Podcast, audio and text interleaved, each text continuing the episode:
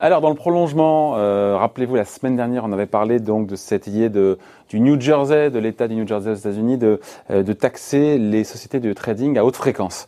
Euh, et puis plus globalement du débat justement récurrent qui a lieu en ce moment aux États-Unis sur cette taxation des transactions financières. Et eh ben il se trouve que voilà, on vient d'apprendre, c'est tombé il y a quelques heures, que cette taxe en France euh, qui existe chez nous bah, va rapporter plus que prévu. Bonjour Laurent. Bonjour David. Laurent Grassin, directeur de la rédaction de Boursorama. Des gens rappellent, oui, euh, je ne sais pas si tout le monde le sait pour le coup, euh, on, a, on a une taxe sur les transactions financières. On a une taxe sur les transactions financières en France, effectivement. Alors c'est vrai que on le disait, on n'avait pas la semaine dernière dans le débat américain que notamment euh, la colistière de Joe Biden l'avait inclus à son programme. Mais nous, on l'a, on l'a depuis le 1er août 2012. Euh, C'était euh, au départ à un taux de 0,2% avant, et puis euh, comme souvent pour les taxes en France, on les relève hein, mm. comme ça, et donc c'est passé à 0,3% en 2017 et les facturé par les banques et les courtiers en plus des, des, frais de transaction. À noter que les opérations d'achat-vente qui se font dans la journée sont, euh, sont exonérées. Voilà. Alors on l'appelle souvent euh, la taxe Tobin. On mélange un petit peu tout, hein, euh, du nom du prix Nobel d'économie. mais lui qui suggérait quelque chose d'assez différent, c'était une, une taxe sur les transactions monétaires internationales destinée à limiter la volatilité du taux de change. Donc c'était pas tout à fait la proposition originale, originelle de, de, de Tobin.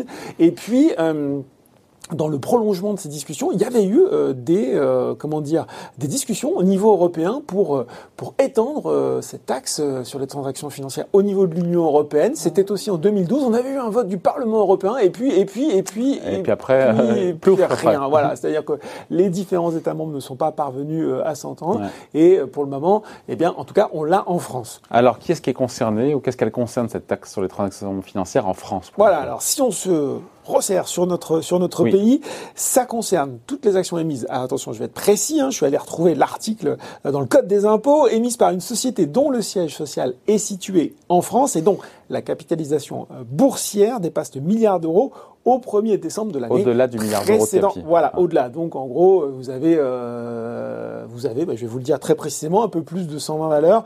Euh, J'ai retrouvé la, la, liste de, il y a, y un arrêté hein, du, du, ministre de l'économie et du budget qui précise les valeurs éligibles. Et eh bien voilà, depuis le 1er décembre 2019, il y a 134 sociétés qui sont concernés par cette taxe sur les transactions qui financières. plus d'un milliard d'euros en Qui pèsent plus d'un milliard d'euros en bourse. on avait 132 en 2018, on avait 8 entrées, on avait eu Valourec ou la Française des Jeux par exemple, puis on avait 6 sorties dont Beneteau ou Europcar. Voilà, donc... Euh... Bon, le sujet c'est évidemment de pas, Laurent, de pas faire un débat autour de ça, est-ce que c'est bien, c'est pas bien, voilà.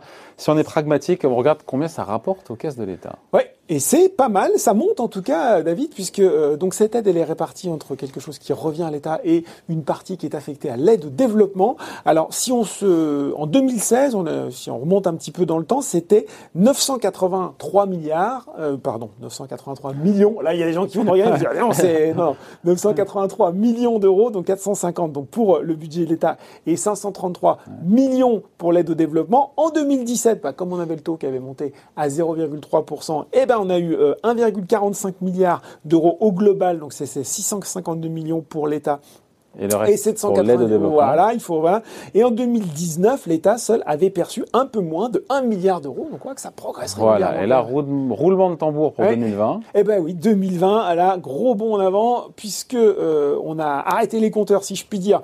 Euh, à fin août, on est déjà à 1,2 milliard d'euros selon euh, les échos, auxquels il faut rajouter les 528 millions d'euros qui iraient à l'aide au développement. Donc c'est quand même un sacré beau chiffre. Oui, après il n'y a pas non plus matière quand on réfléchit à s'étonner, on était les premiers, nous, à dire ici, ailleurs, mais ici sur Boursorama, qu'il y avait beaucoup de, beaucoup de nouveaux euh, investisseurs particuliers qui sont venus en bourse et donc eh ben, plus de transactions égale euh, exactement oui c'est sûr qu'on va pas on va pas faire les étonner. C'est sûr qu'avec l'activité incroyable qu'il y a eu au moment de la crise du Covid à partir en particulier en février et en mars eh bien forcément alors que cette activité s'est concernée aussi sur les grosses valeurs qu'elles soient les valeurs du tourisme et autres qui n'est pas surprenant que cette euh, cette taxe rapporte plus. Il y a effectivement aussi également l'arrivée des investisseurs particuliers dont on a déjà parlé dont l'AMF aussi a déjà parlé avec euh, des achats multipliés par 4 pour les particuliers en mars 2020 dans un marché qui progresse de 3 euh, et, et, qui a été en plus 3,5 milliards d'euros, on l'avait dit, au plus fort du Covid sur des actions du SBF 120, donc a priori toutes des actions qui sont bien mmh. sûr concernées par cette taxe.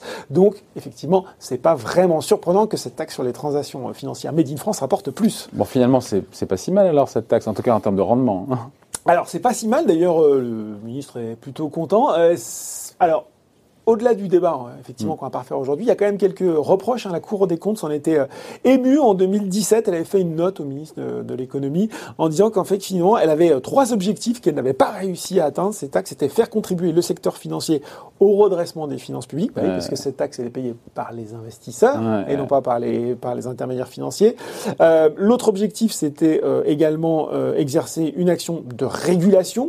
bon, sachant que les manœuvres les plus spéculatives ne sont pas taxées, c'est pas génial non plus et le dernier point, c'était, c'était, c'était initier un mouvement d'adhésion des autres États à ce projet.